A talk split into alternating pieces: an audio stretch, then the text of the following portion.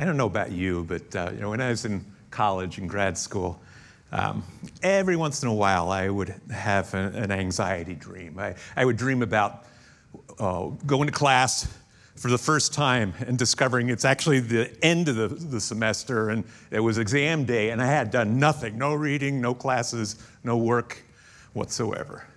I had similar dreams as a pastor uh, on, on occasion.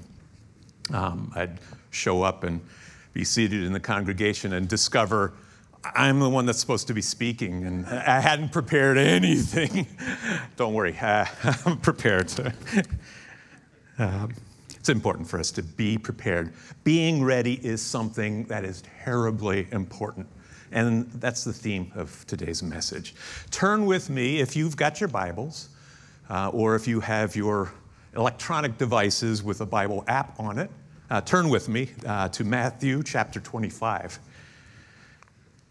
Now, Matthew is uh, known as the gospel of the kingdom. That word, kingdom, uh, is used, oh, 56 times in, in Matthew. Um, the kingdom of heaven is used 23 times, and the kingdom of God is used four times. This passage that we're going to be uh, reading and uh, talking about today is a parable of the kingdom.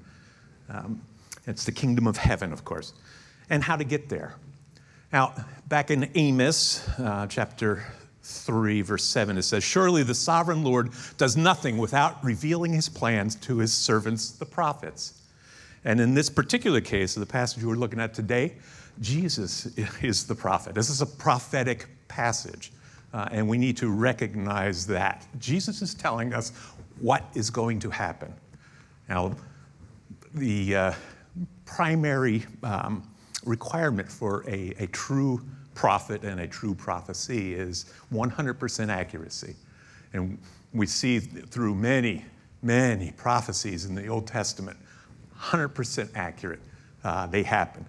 And we have a bunch of prophecies in Scripture, both in the Old Testament and in the New Testament, pointing to what's about to happen in our future, in, in the days that we live in and, and going forward. So, this is a, a prophetic passage. Now, I realize that there are strong differences in how people approach eschatology or understand eschatology. Eschatology, the study of last things. Um, but there is so much in our scripture that, that God has given us uh, that is talking about the last things. Um, now, you may be pre mill, or you may have heard these terms pre mill, post mill, uh, pre trib, mid trib, post trib, or as my wife often says, uh, pan mill. It'll all pan out in the end. Uh, there are lots of differences of opinion, and we need to recognize that those differences can be legitimate. Um, they, not, they are not something that we need to be dividing over or arguing over. Um, we just need to keep our hearts open, our eyes open. Uh, let the Lord lead, let the Holy Spirit lead us in our understanding. Um, but Jesus is talking here. Um, well, before that, let, us let's, let's read the passage uh, before we get into that. Uh, okay. Oh, yes. I suppose I ought to use this thing here. You got to understand, most of my preaching has been done before electronics. okay. Here we go. Ha. At that time, uh, the kingdom of heaven will be like ten virgins who took their lamps and went out to meet the bridegroom. Five of them were foolish and five were wise. The foolish ones took their lamps, but did not take any oil with them. The wise, however, took oil in their jars along with their lamps. The bridegroom was a long time in coming, and they all became drowsy and fell asleep. Okay. Okay. Uh, at midnight, the cry rang out Here's the bridegroom, come out to meet him.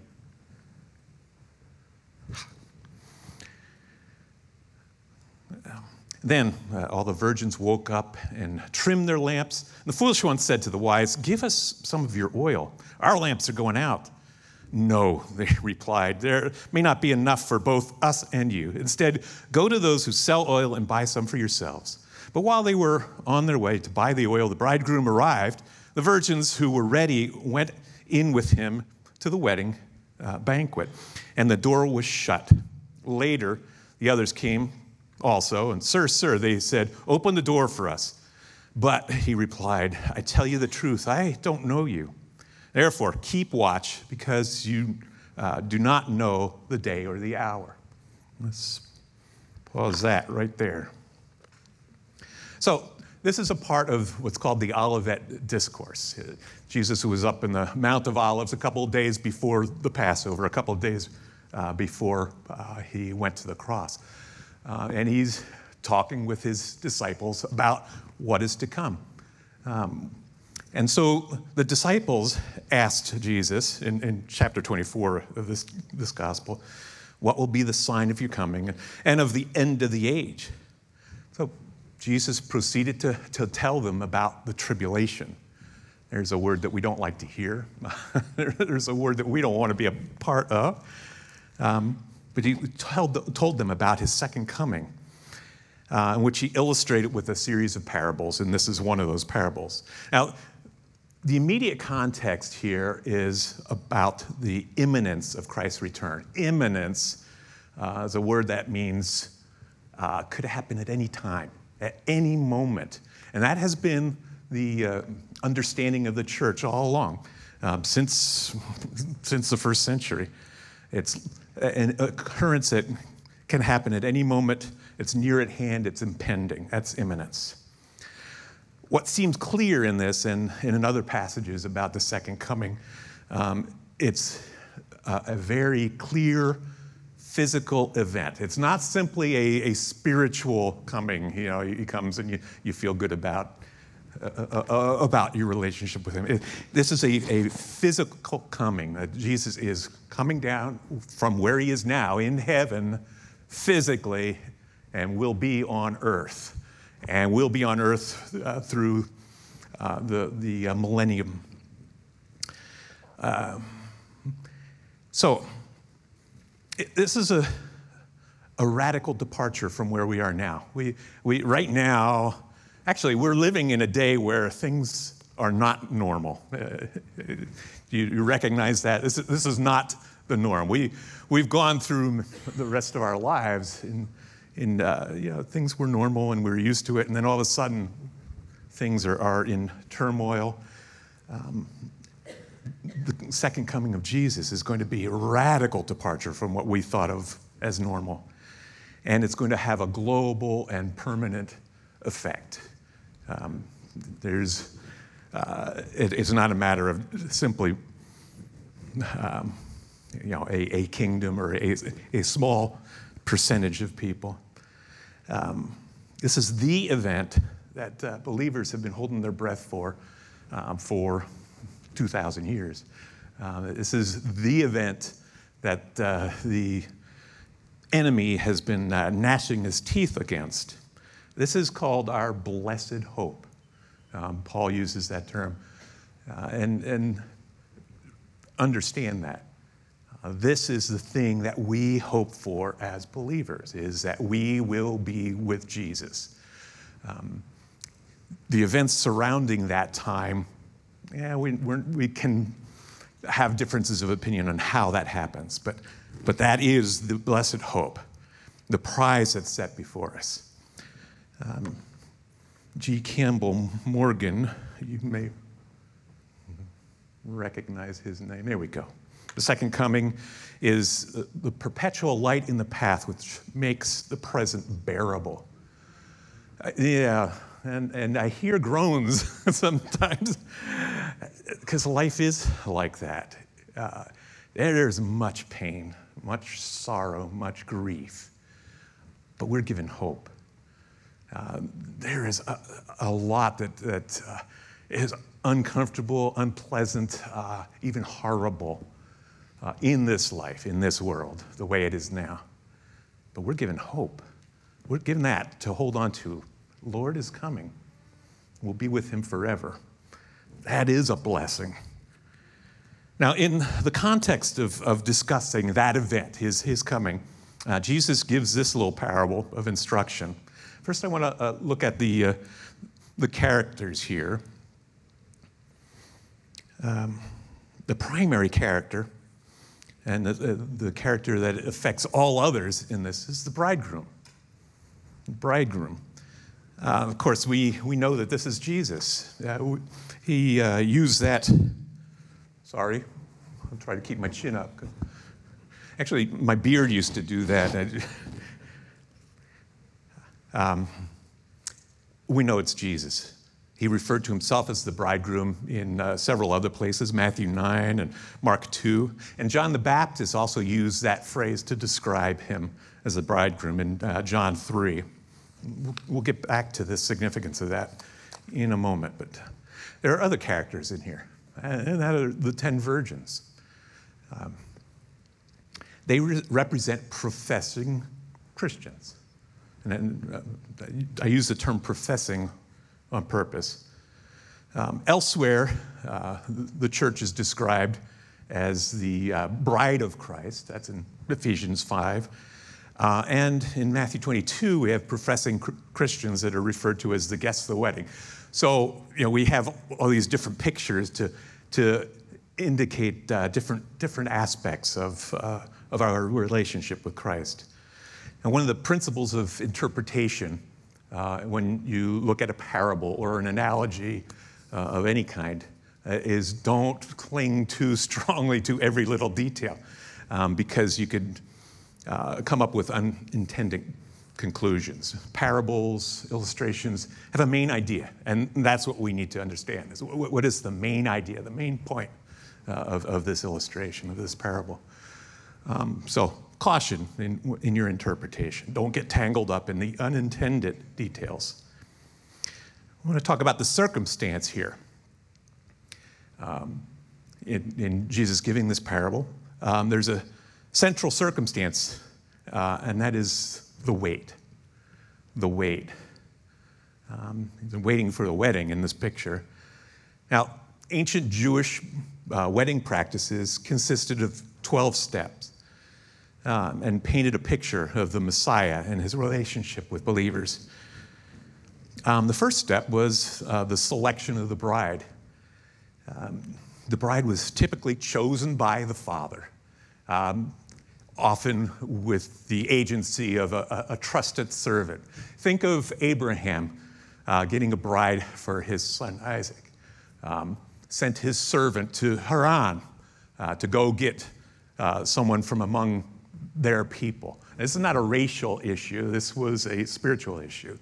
Uh, he did not want his son to marry into the Canaanite uh, people because uh, of, of, spiritual blindness there, of, of, of evil. Um, so he, he sent the servant off to get a bride uh, in Haran for, for his son Isaac. Now, that's the role of the Holy Spirit today, the trusted agent. It is the Holy Spirit that goes throughout the earth and, and, and draws the bride, the bride of Christ, draws the, uh, the bride uh, to Jesus. Second uh, phase of a, a, Jewish wedding, uh, and Rudy, I give you permission to correct my uh, uh, pronunciation of Hebrew um, later. The, the bride price is the second step, the mohar. Um, it was uh, set to, uh, um, as a part of uh, that new relationship. Uh, now, it's not talking about a dowry, it's actually the opposite of a dowry. Uh, a, a, dowry is the bride's family gives this gift or wealth uh, to their daughter, the, the bride, uh, as a part of kind of establishing their, their, um, their uh, relationship and home, uh, where the bride price is given from the, the father and the groom um, to the, uh, the bride, the intended bride. Um, and it was set according to the status of the father. The, the, the more powerful, uh, the wealthier the father was, the greater the bride price. Um, and we see the ultimate bride price in purchasing the bride of Christ. Jesus gave his life for us. Um, that is the price of coming It says in 1 Corinthians 6:20, you were bought with a price. That goes for all of us. Jesus died on the cross to pay for our sins, to make us worthy or eligible of that relationship. Third step uh, the bride and the groom are betrothed. Um, that's the Hebrew term uh, kedushin, kedushin, that, which means sanctification. Um, basically, the bride is set apart uh, for that relationship, no other relationship, um, no other marriage relationship. Uh, at that point, um, the bridegroom and the bride are officially married, uh, essentially, uh, except that they're no longer or not yet living together. Um, but it is uh, the covenant of marriage at that point. And in fact, uh, in Jewish law, um, required a divorce in order to, to stop it at that point. Um, so uh, that's actually the, the case with the bride of Christ now. We are betrothed to Jesus, the bridegroom, um, but we're not yet living together. Um, that's coming up, though. Then a betrothal contract is drawn up, uh, the ketubah, um, the covenant. In fact, if you remember Abraham and his covenant with God, um, God told him to take these animals and cut them in half and lay them out. Um, and then uh, he put Abraham to sleep, and God passed through the, the halves of the animals. It was, the, the ketubah means to, to cut a covenant. And uh, essentially, what it's saying is, you know, if you don't follow through with this, may this happen to you. Not a pretty picture, um, but it showed the seriousness of a covenant. It's, it's, it's a promise on steroids. Um, it's a, a, a, continual promise. So um, that was cut. That was uh, that contract was was uh, drawn up. Um, and that contract in, in the wedding uh, stated the bride price, the, the, the, promises of the groom, and, and the rights of the bride. We have that contract as believers. It's called the New Testament. Uh, that is our, our contract with, with our bridegroom. By the way, guys, you know, talking about us as the, the, the bride of Christ, it's, it, sometimes it's a little strange, uh, being a man. we can't think of this as anything to do with gender. It's relationship. Uh, that's important. Uh, has nothing to do with gender, and certainly not anything to do with, with modern views of gender. Uh, okay, moving along.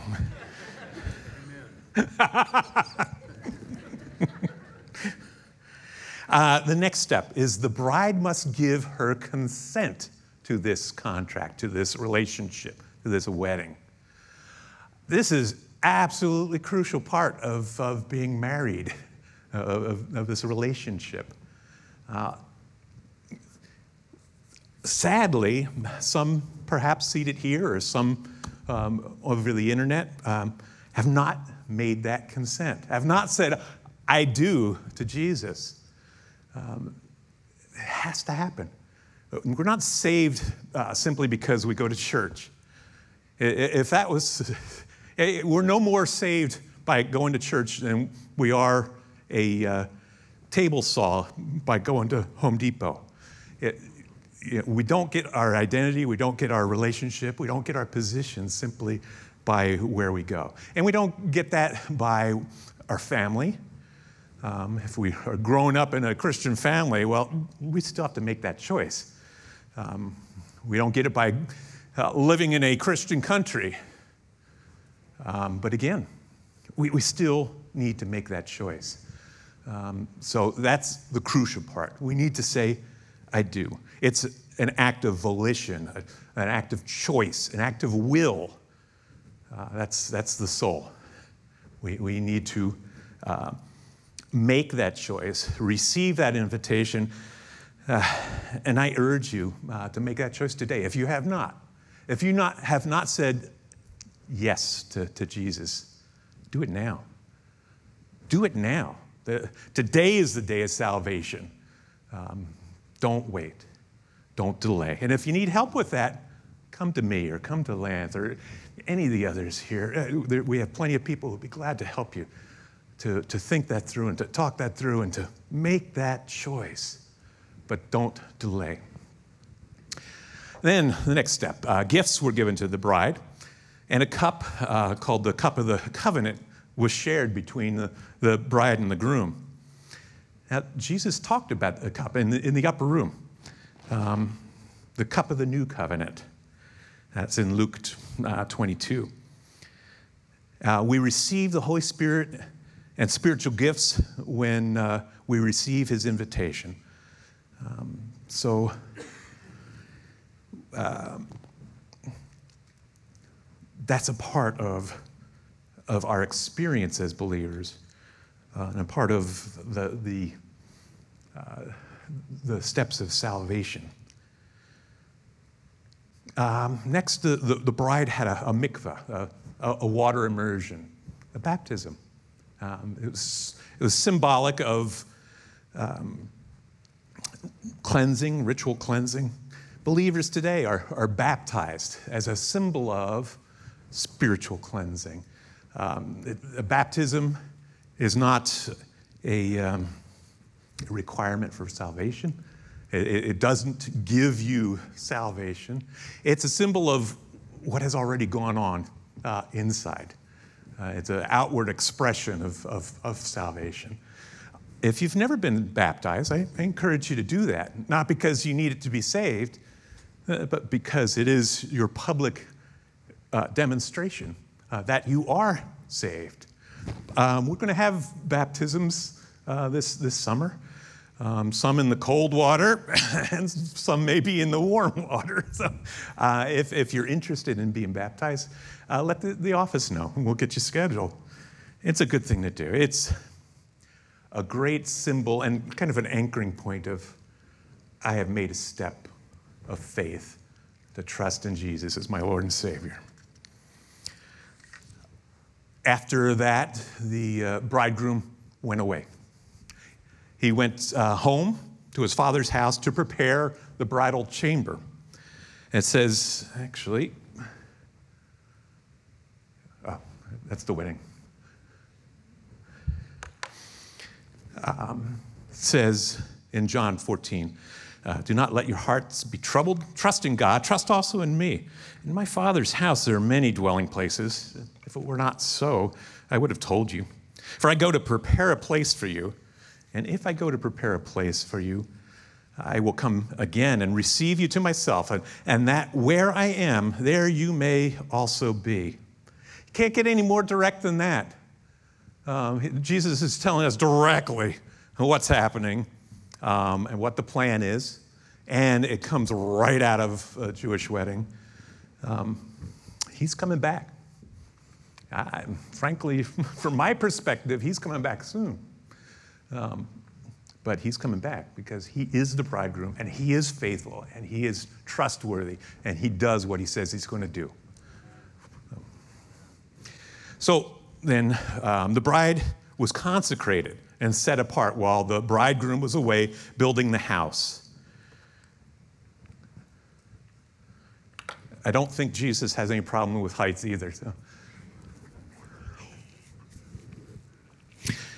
before he can go and get the bride, uh, he had to build a house. It was typically either at, at his father's uh, property or even attached to his father's house. Um, and the, the father had to be satisfied that every preparation um, had been made by the son. Uh, the son didn't know when.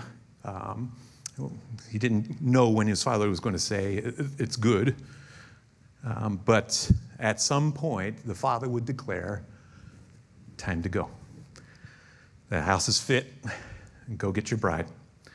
This is what Jesus was referring to in Matthew 13 when he said, But of that day or hour, no one knows, not even the angels in heaven, nor the Son, but the Father alone. See, it's the Father's will as far as timing goes. There is an appointed time, uh, and He is going to send the Son. From our perspective, we don't know when that'll be, but God does. The bridegroom could come at any day. Um, the bride waited eagerly for the return and, and had to be ready, but it was a long delay. For us, it's been 2,000 years. I'd, I'd, say that qualifies as a long delay. Um, that's where our virgin attendants find themselves in this, this parable. Peter addressed that issue of the long delay um, in 2 Peter 3.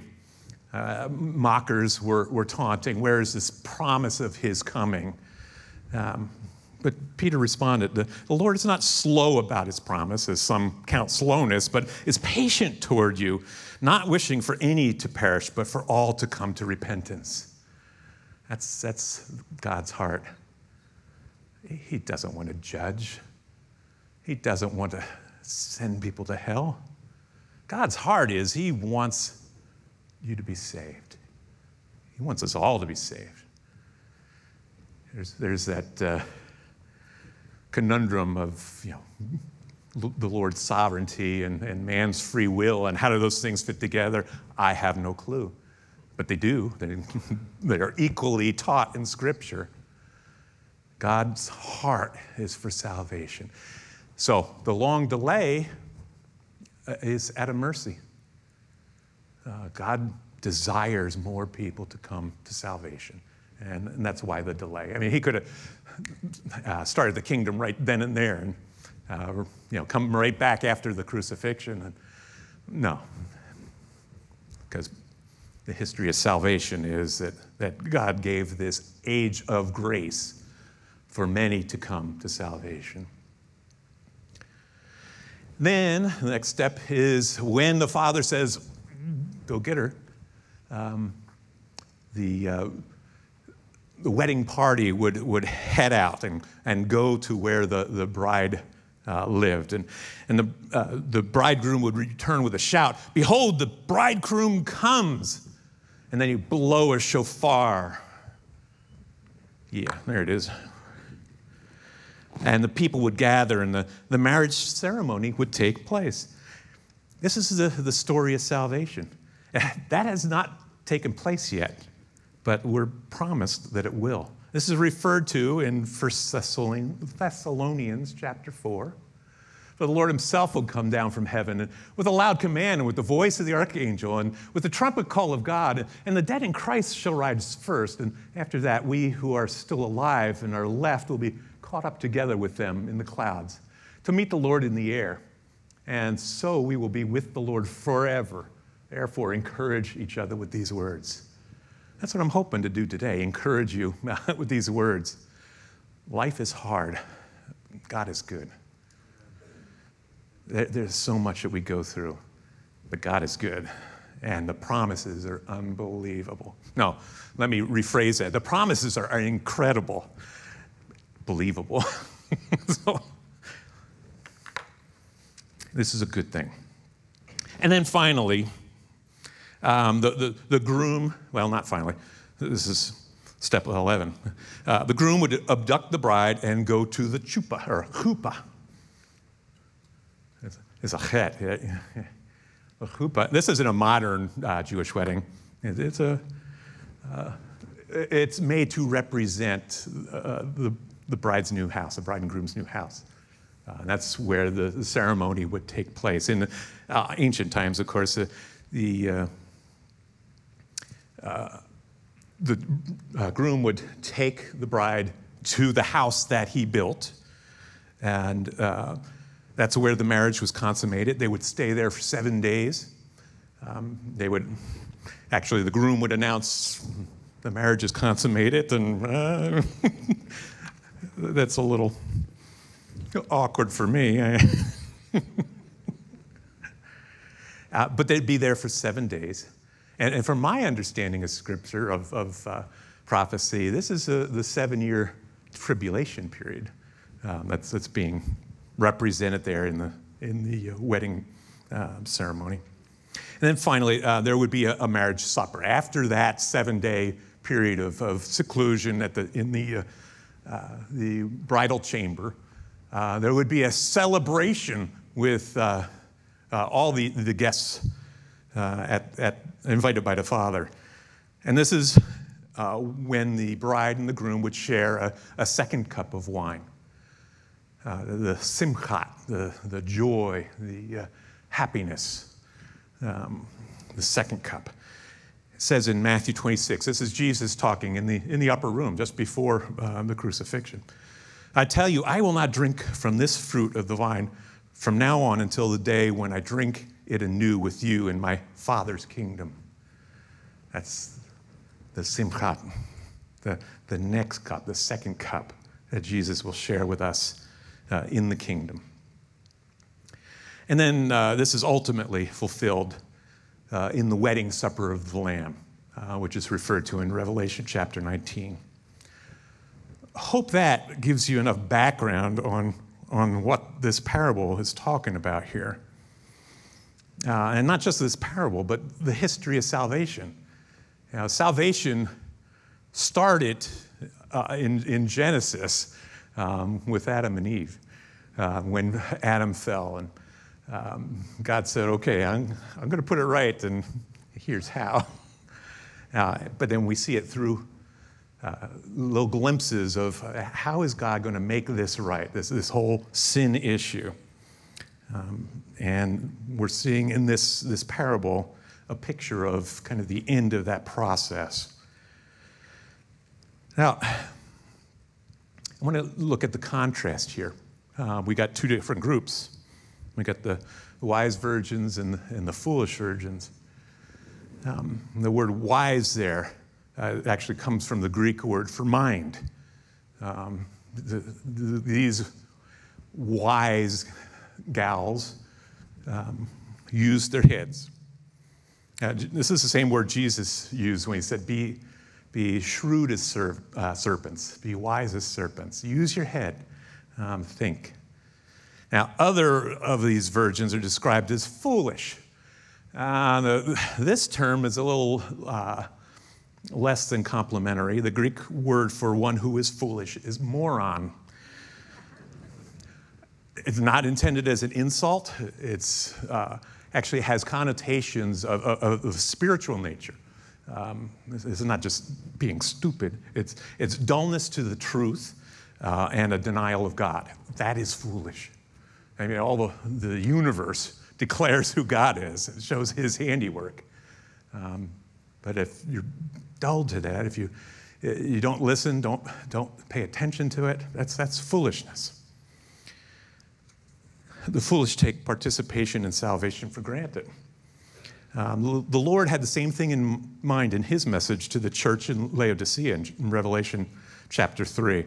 It's, it's a problem of uh, lukewarmness, of um, superficiality, in contrast to the, the sincerity of faith of the wise virgins. God doesn't want us playing church. Um, there's no credit for showing up.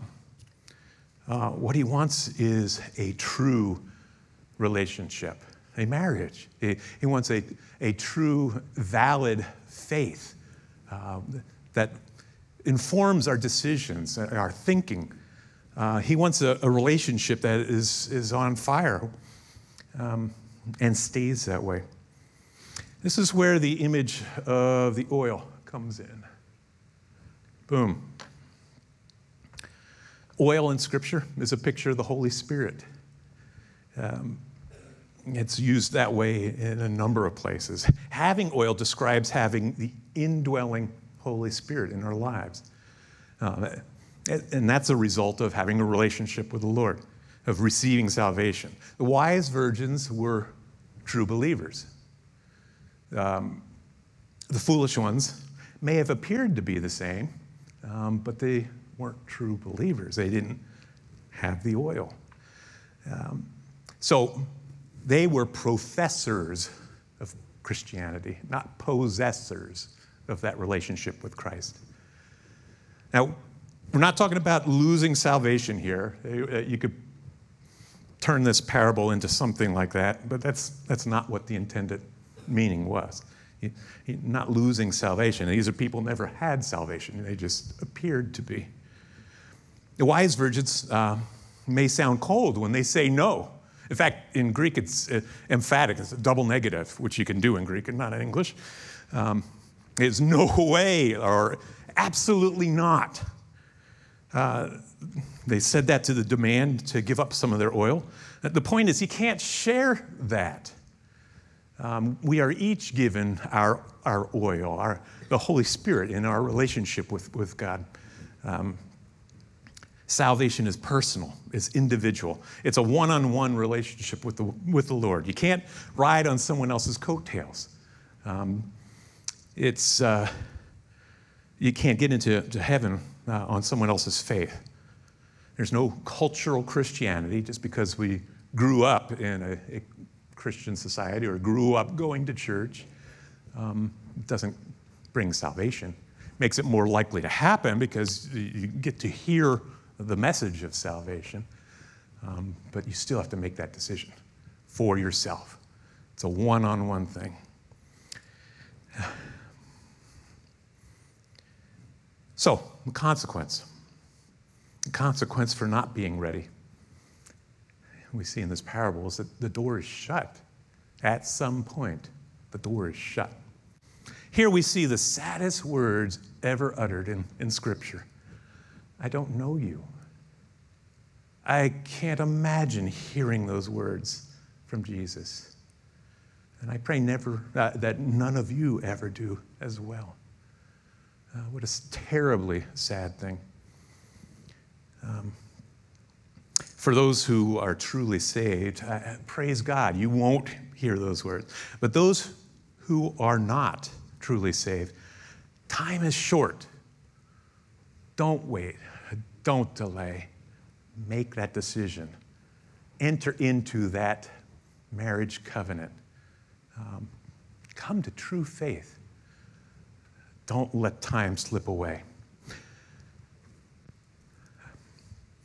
Douglas MacArthur, you may recognize his name, uh, General, World War II, once said that in war, all tragedy can be summarized in two words too late. Don't let that happen. Okay, I'm going to give you some challenges, exhortations, as Scripture says. Number one, Choose to receive salvation if you haven't already. Come and be saved. It's a free gift. You don't have to earn it, you don't have to uh, do good works to prove that you're worthy of it. You won't be worthy of it. Um, it's a free gift. But you have to make that choice. You have to come to Jesus.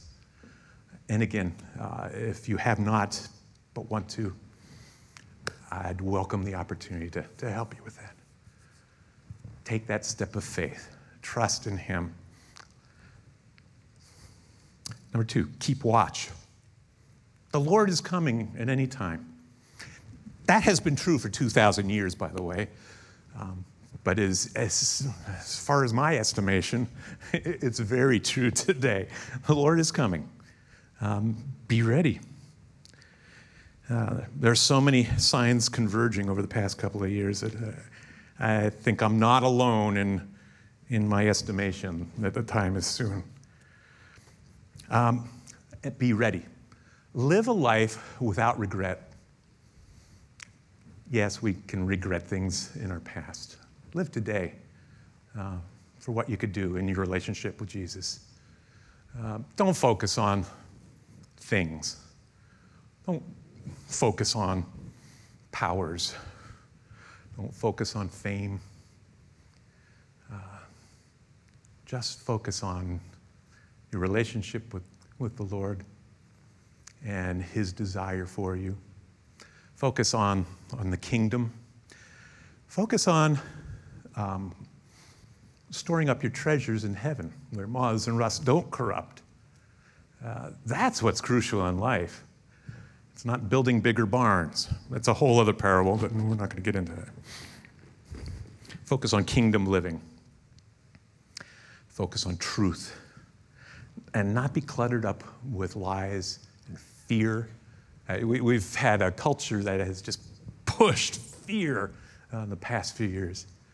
It's craziness. Trust in Jesus. We're told to uh, keep our uh, oil jar, jar full. It's actually not too bad. There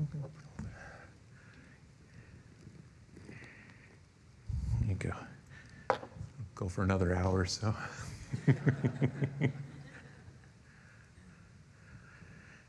keep your oil jar full.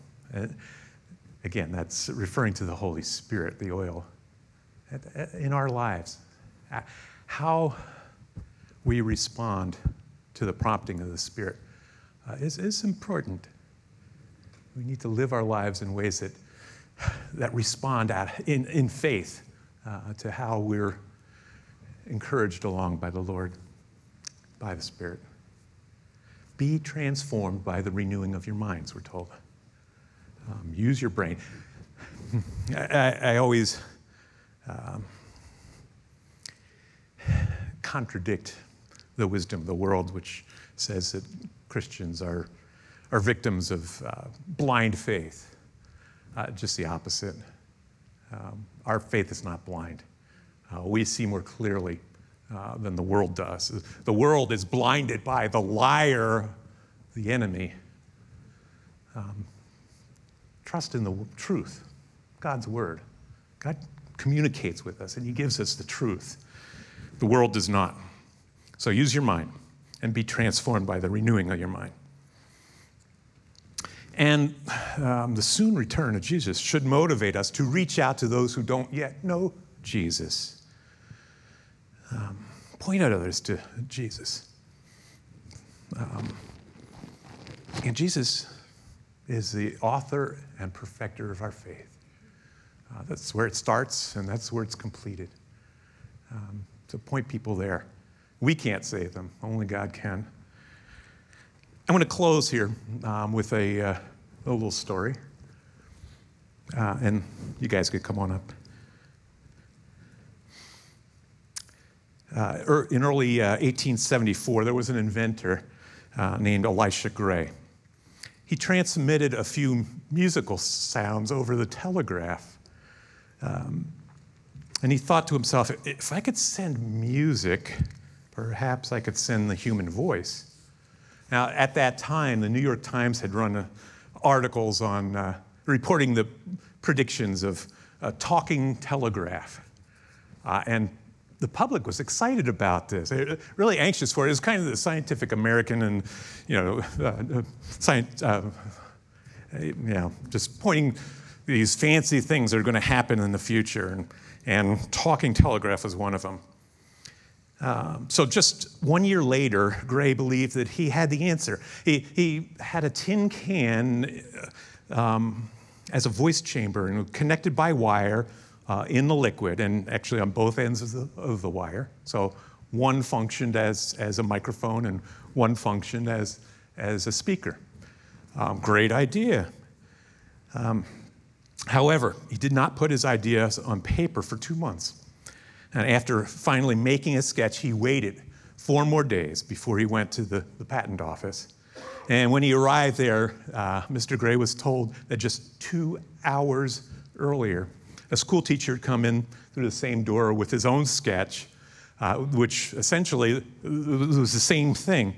And he had already applied for the patent. That school teacher's name was Alexander Graham Bell.